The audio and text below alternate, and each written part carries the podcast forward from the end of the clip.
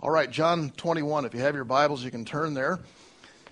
I didn't put these on the overhead uh, this morning because there's so much in that, that last chapter. It's really a kind of a, an expression, or what I said, an epilogue of the end of John's letter. And I want to start by just maybe sharing a little little story. I've got a friend, really good friend, Dick Fellers, lives down in Scottsdale, Arizona, and we both shared a love for flying airplanes and air shows and watching people doing doing stunts. Not that I would do the, the stunts myself. I'm with someone else, but he said, "I got to show you something. I got to show you something." So he pulls out his uh, phone and he says, "Watch this." And it's uh, someplace in Europe, but this guy takes this stunt plane and he's flying toward this bridge. And the bridge is going over this wide river. I'm not sure where in Europe it is, but this big wide river and this bridge. And he's flying down really low. And I, and I said that he's going to fly under that bridge. I can't believe that. He said, Watch this. He comes right up to the bridge, turns over on his back, and goes under the bridge and up and around. And I said, Do that again. so he, he runs it again, and he, and then he looks at me and he says, We can do that. I'm thinking, No, we can't do that. and so we go over to his computer, and he's got this computer game, you know, and you can, you can take your airplane, you can, you can pick any kind of airplane you want and fly it anywhere you want. And so we, we picked the fastest little stunt plane we could and, and see if we can find that bridge over in Europe and then do it. And uh, I don't know how many times I crashed in the water, crashed into the bridge, crashed into the building. Uh, and, and, I don't think I ever, I, I didn't even do it on the video game. but the one, the one fun thing about video games, and I'm not a real gamer like that, is that you can just restart it, you know, push it again. Whereas if you're in real life, there is no button to push. And, and I have thought in, in my own life how many times I've wished for a reset. Okay, let me try that again. I've said something to someone, and I think I should not have said that. Have you ever done that? And I just wished I could rewind my life about an hour and have another try.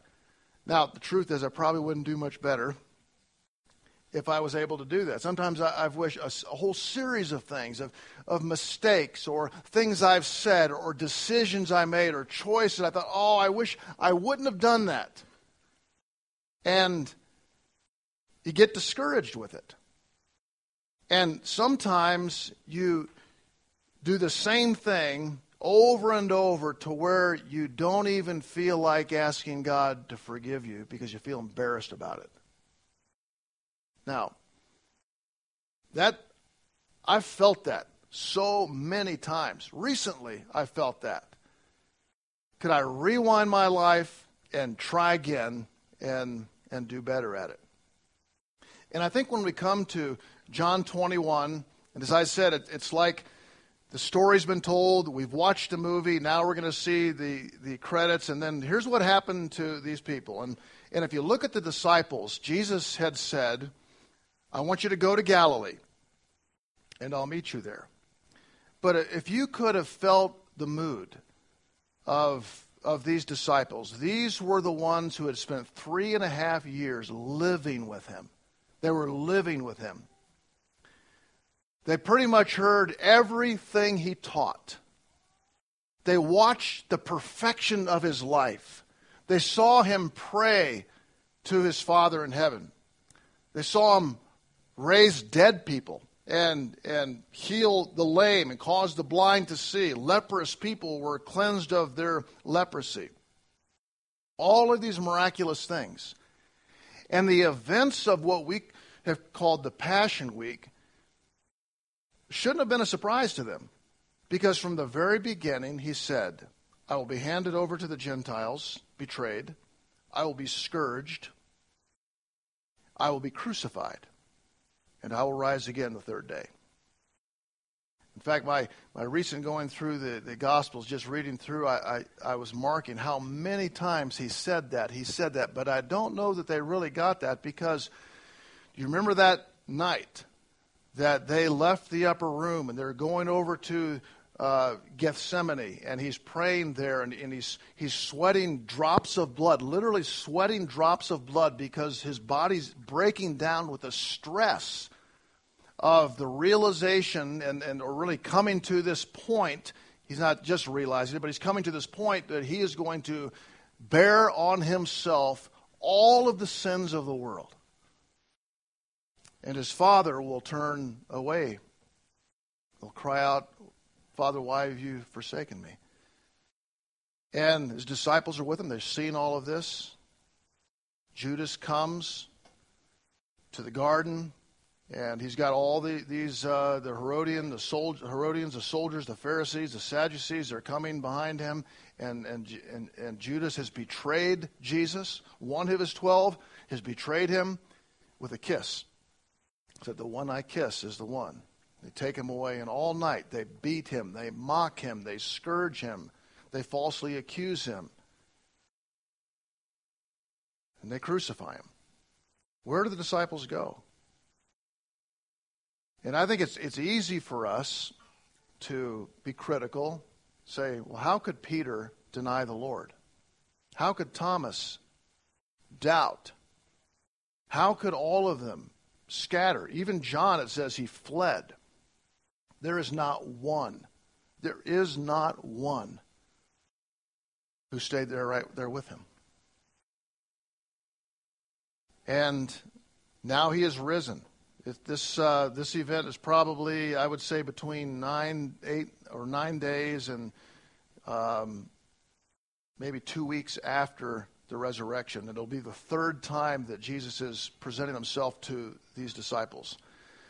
But you can imagine they really feel like failures. So that's the mood. And we're going to see in this chapter how Jesus will reach out and restore these disciples to usefulness.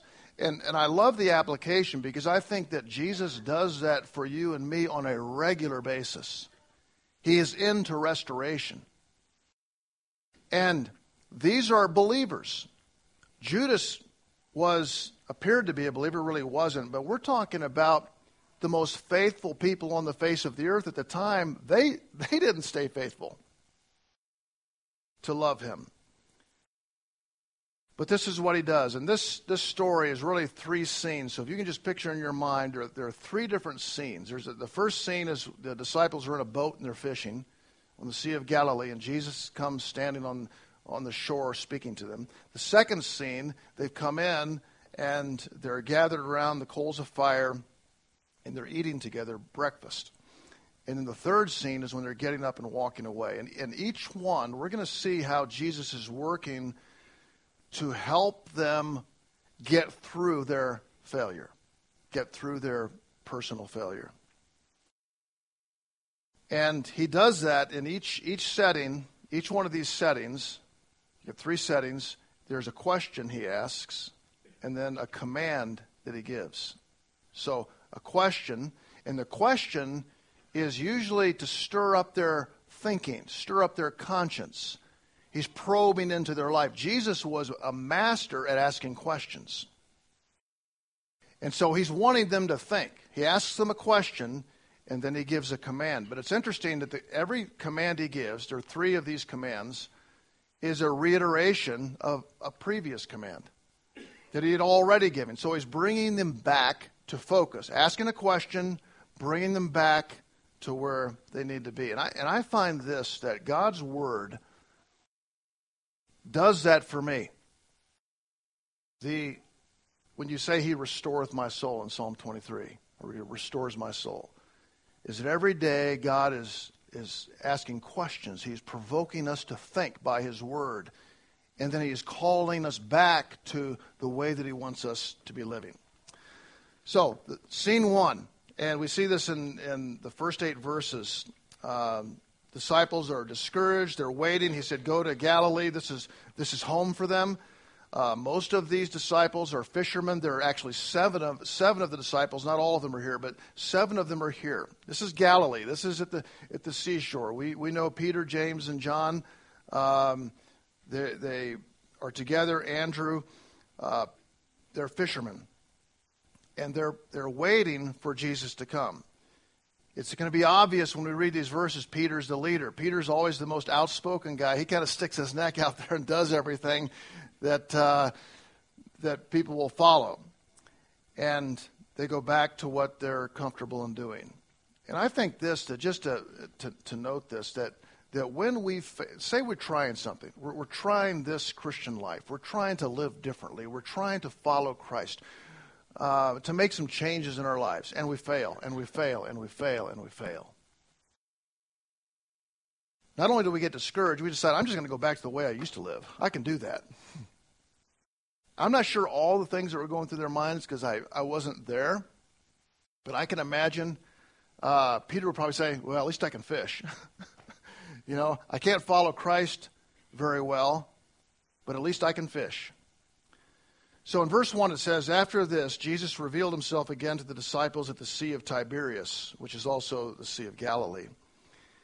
And he revealed himself in this way Simon, Peter, Thomas, called the twin, Nathanael of Cana in Galilee, the sons of Zebedee, and two others of his disciples were together. Simon Peter said to them, I am going fishing. And they said to him, We'll go with you. So you can just tell Peter's always kind of giving the marching orders. So they went out, got into the boat, but that night they caught nothing. Now, this is probably in the evening. They go out there, they're spending all night fishing. Catch nothing. Just as the day was breaking, sun is just ready to come up, Jesus stood on the shore Yet the disciples did not know that it was Jesus.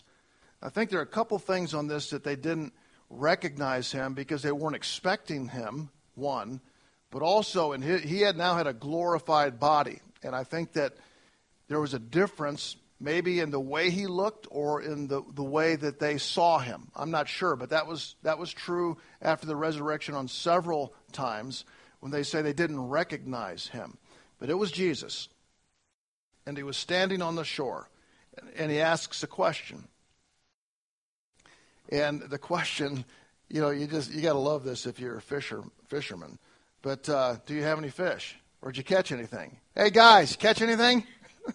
I mean, I think if, you know, if you are really confident in your ability, I know how to fish. I may not know how to walk with God, and I may not know how to be a disciple, but I know how to fish. Hey guys, you catch anything? They answered, No.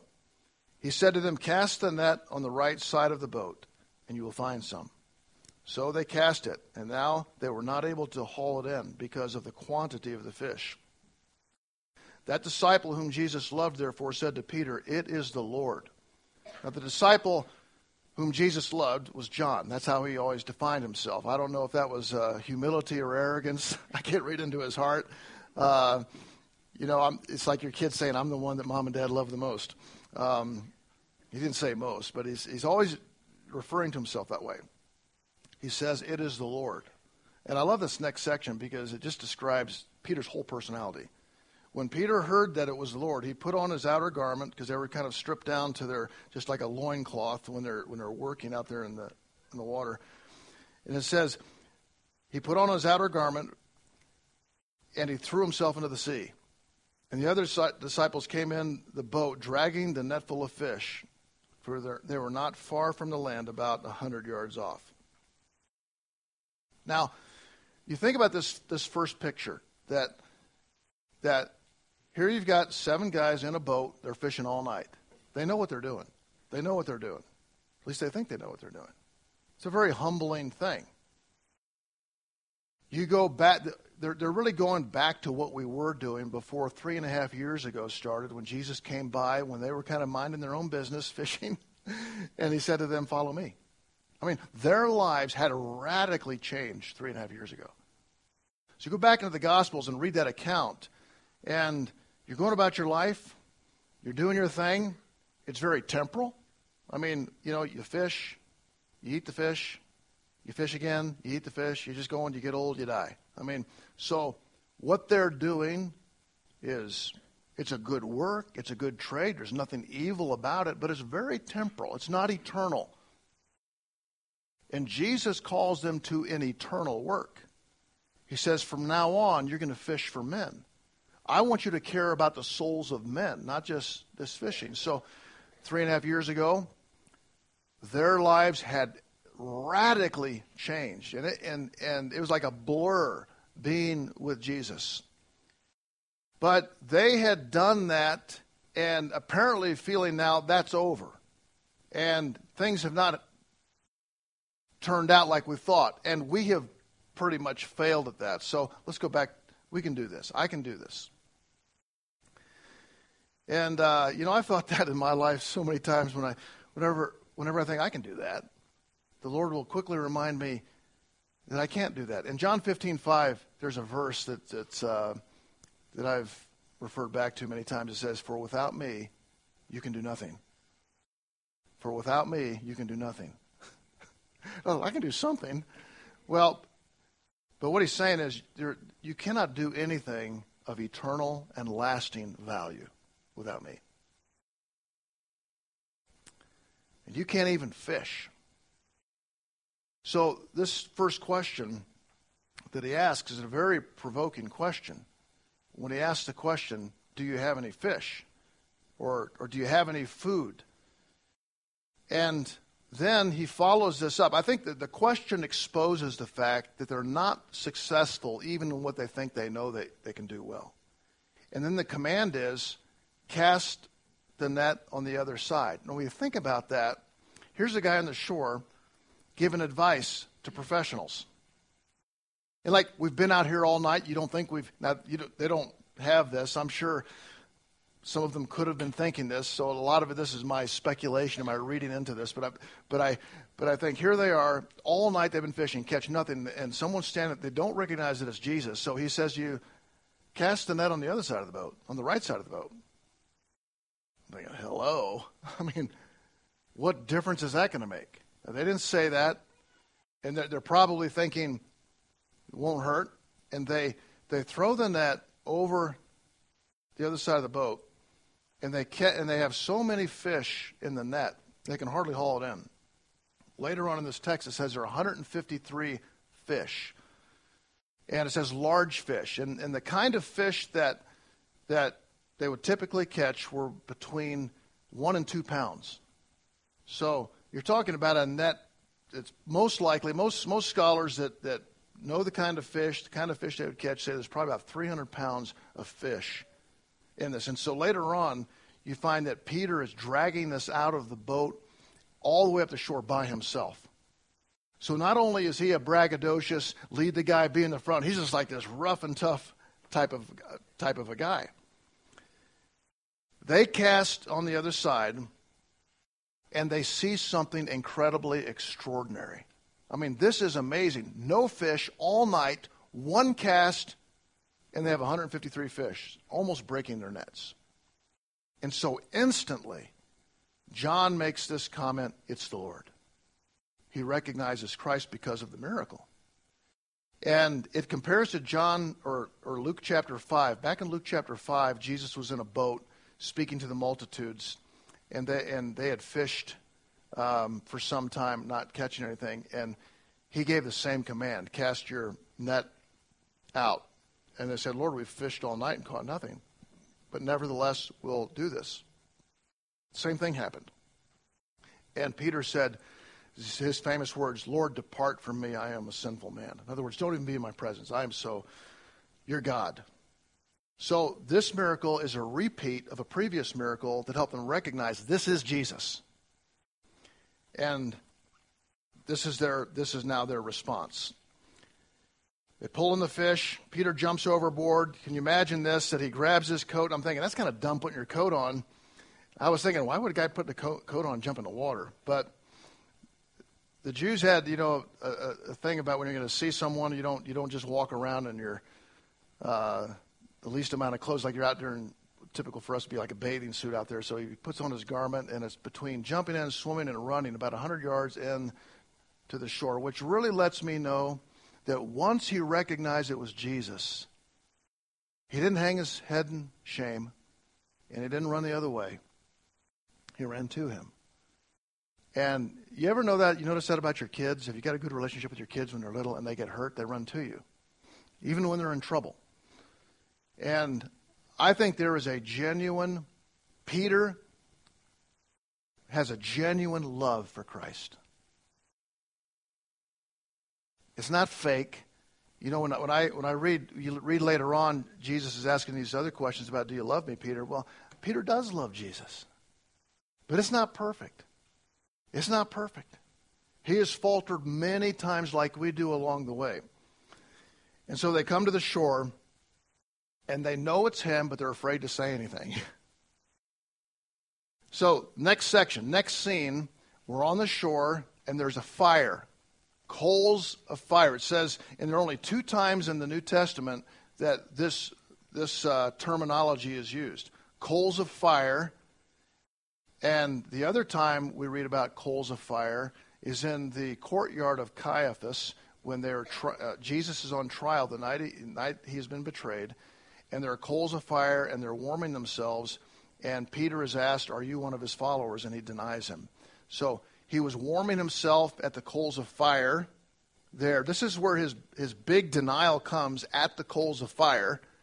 And so, do you think this is just coincidence? I don't think so. I think that Jesus now is bringing Peter from coals of fire of failure to the coals of fire of restoration. And same place, he's going to have this conversation with him. And he in, invites him to sit down and eat. And what you're going to find, I think, with, with with Jesus is you say they're always eating. This is where they, the church, even after this, the churches would always meet around food. It was a fellowship. It was like it breaks down the barriers. We sit down and we, like us, we'd have coffee or have tea or have, have something to eat. Come down, sit down. It's, this is, this is what Jesus did and doesn't even get into the questions or the commands for a long time. Doesn't seem. Said, they're going to sit down and eat. Come down, bring your fish, sit down and eat. So that's what they do. So in verse 9, I'm going to just read this little bit, give, uh, having given a little context. When they got out on land, they saw a charcoal fire in place and fish laid out on it and bread. I'm not sure how Jesus prepared that. He, of course, he could have just spoken it into existence. Jesus said to them, Bring some of the fish that you have just caught. So Simon Peter went aboard and hauled the net ashore, full of large fish, 153 of them. And although there were so many, the net was not torn. Jesus said to them, Come and have breakfast. Now none of the disciples dared ask him, Who are you? They knew it was the Lord.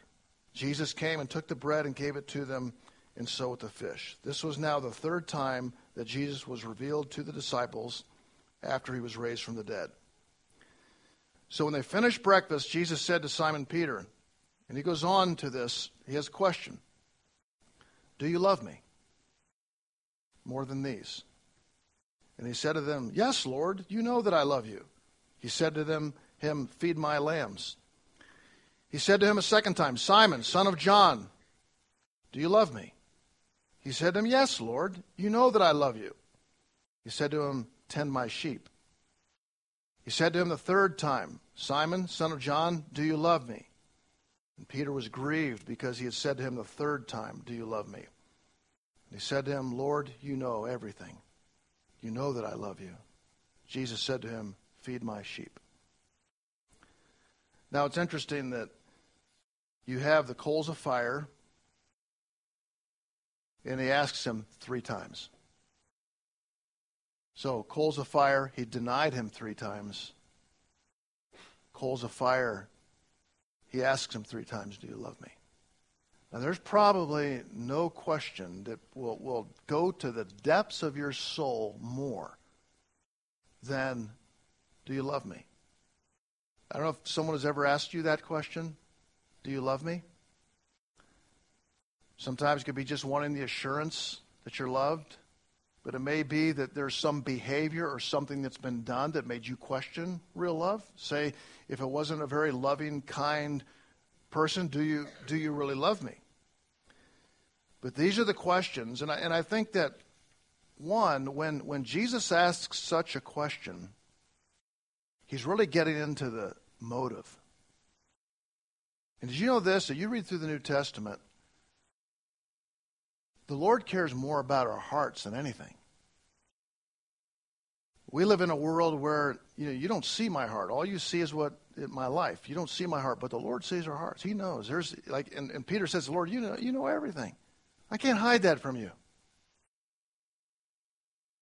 But I believe this that I can have a right heart attitude and a right motive and want to do right, but by the end of the day, I still fail. Don't you find that?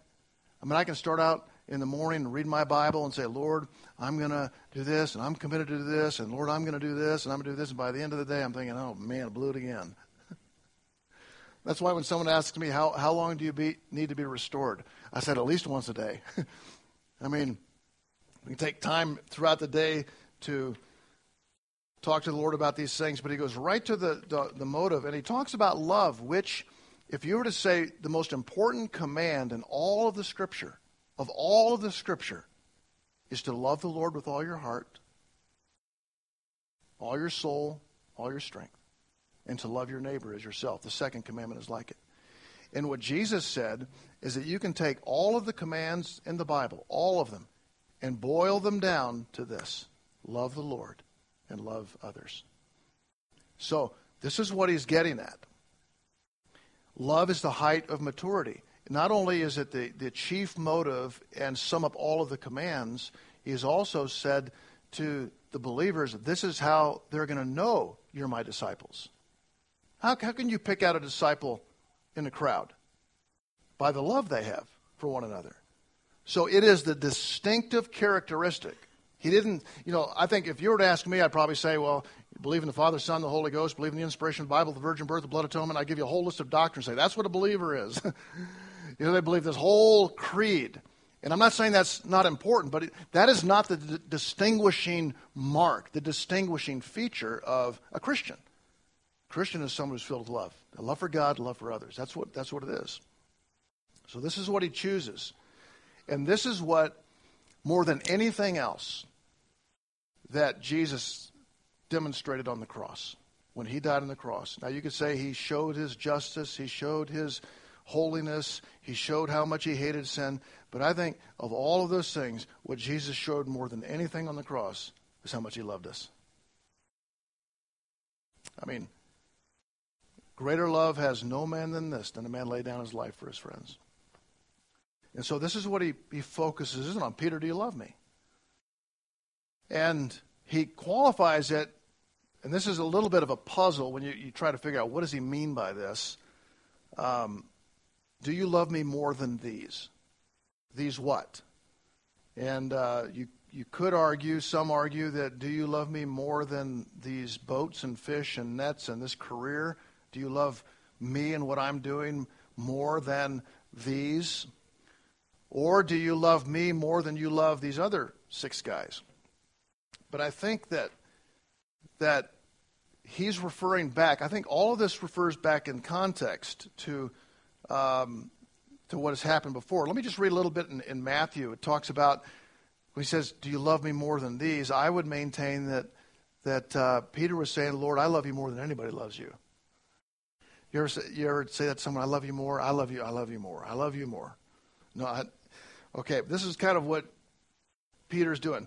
But it says in Matthew 26, verse 30, it says, And when they had sung a hymn, they went out to the Mount of Olives, and Jesus said to them, You will all fall away because of me this night. For it is written, I will strike the shepherd, and the sheep of the flock will be scattered. That's exactly what happened. But after I am raised up, I will go before you to Galilee. And Peter answered, and Peter's always the guy that's going to come out and say something really dramatic. Peter answered him, Though they all fall away because of you, I will never fall away. Now, I can hear myself. Maybe not in this situation, but I mean, I, I can, when I'm when I'm really in the groove with I'm commitment and this is right, and I will never do that. Remember what the presidential candidates in our recent campaign? I will never let you down thought, man, I'd, I'd, do that to people before the day's over. Um, he said, Lord, I, I, will, I will never, I will never do that. And then Jesus said, Truly I say to you, this very night, Peter.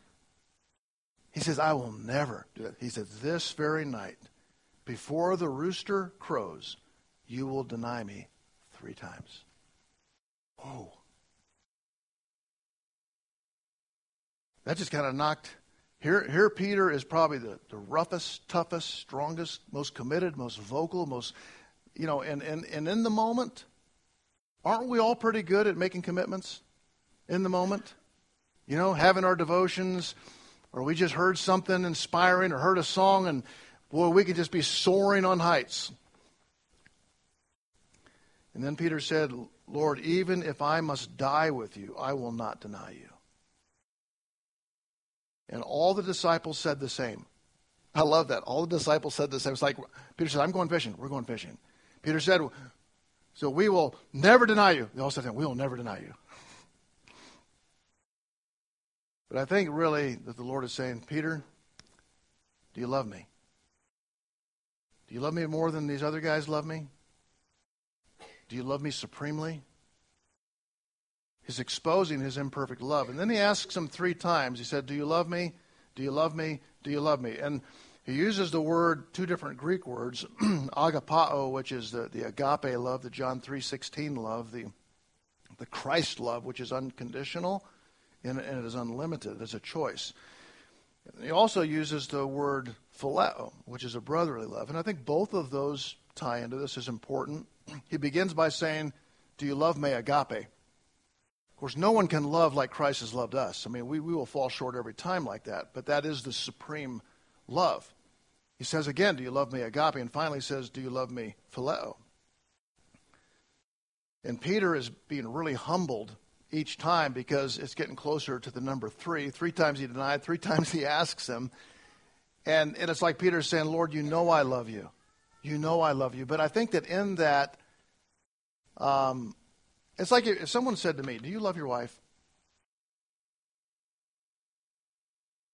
What do you think I would say? Well, I'm a pastor. I got I mean, no. Well, you're just fortunate because you got a wonderful wife. I do. I love my wife. I love my wife. But what about what about pick any day? Do I or any week?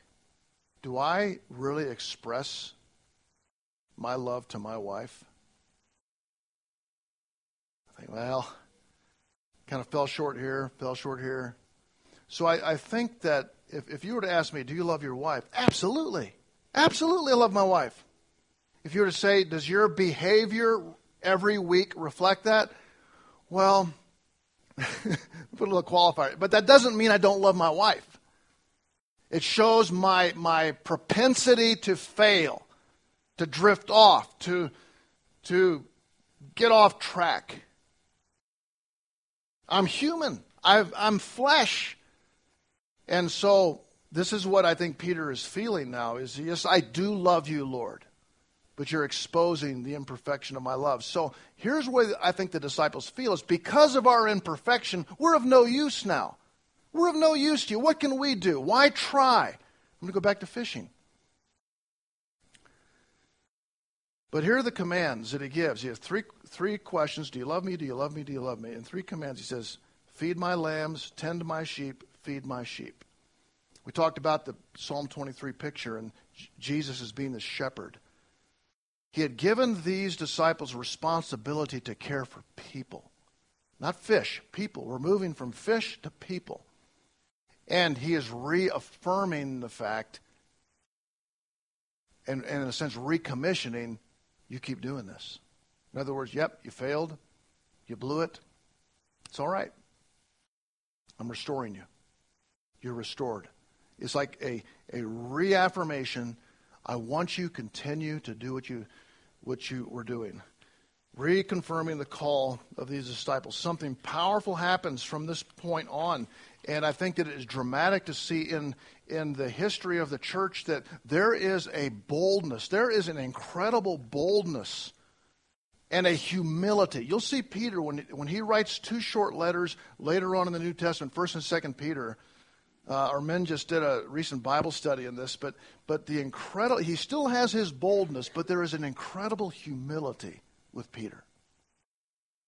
And a recognition that he is not a perfect man, but he is willing to continue. And, and the, the, the whole church shares that boldness.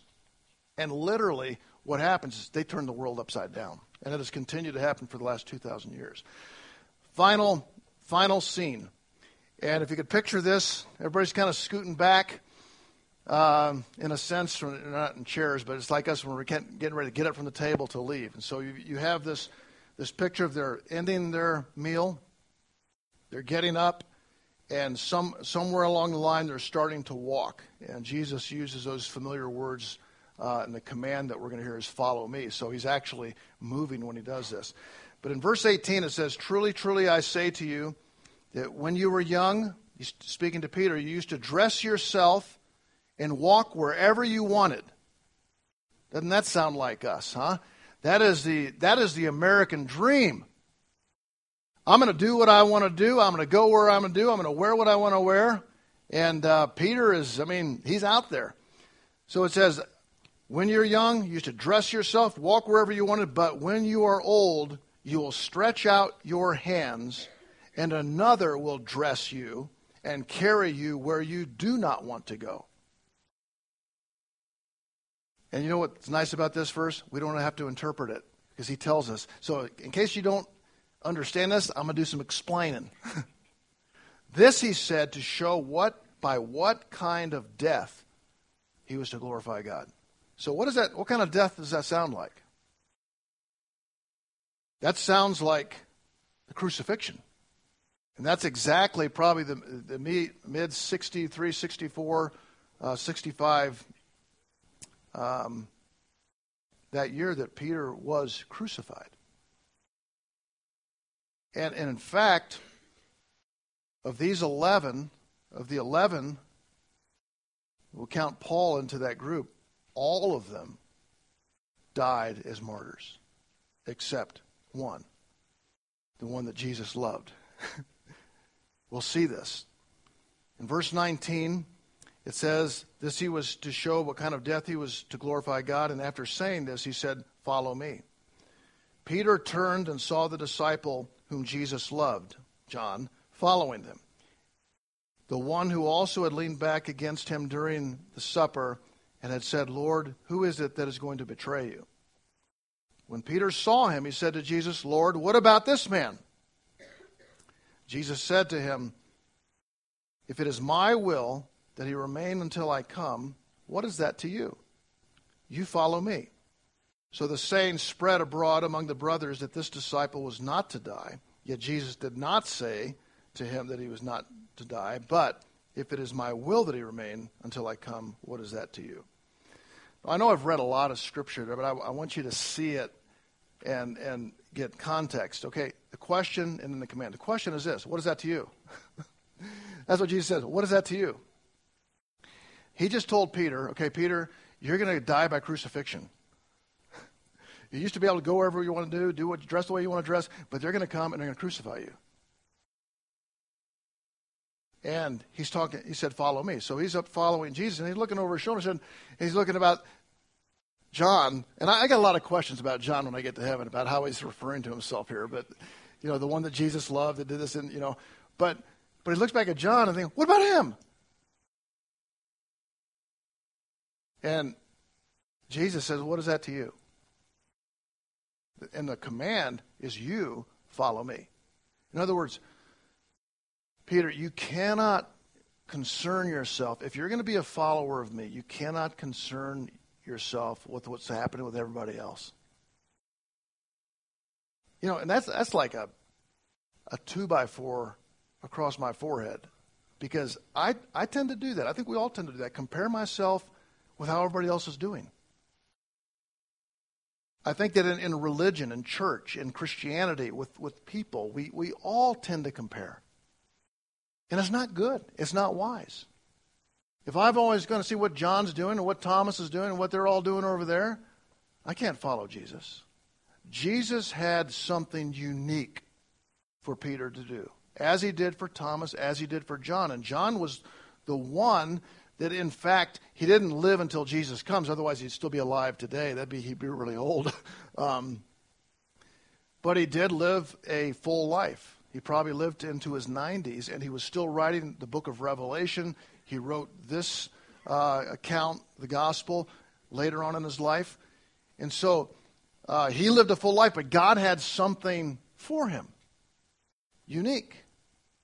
Thomas went to India. He was boiled in oil. There are others that were, uh, in Hebrews talks about being sawn in two. They were, they were crucified. They were stoned. Uh, all of these disciples face something, but we cannot be looking at all of that. Our attention needs to be step by step following Jesus. And that's exactly what it when he says follow me, he wants you to come into personal relationship, listen to his voice, talk to him and obey him every day. I get up, I hear his voice, I speak to him, he speaks to me, not an audible voice, but God impresses upon my heart, calls me into obedience. I follow Him every day. And when I fail, I confess I'm a failure. Lord, I, I messed up. But you don't quit, you continue on.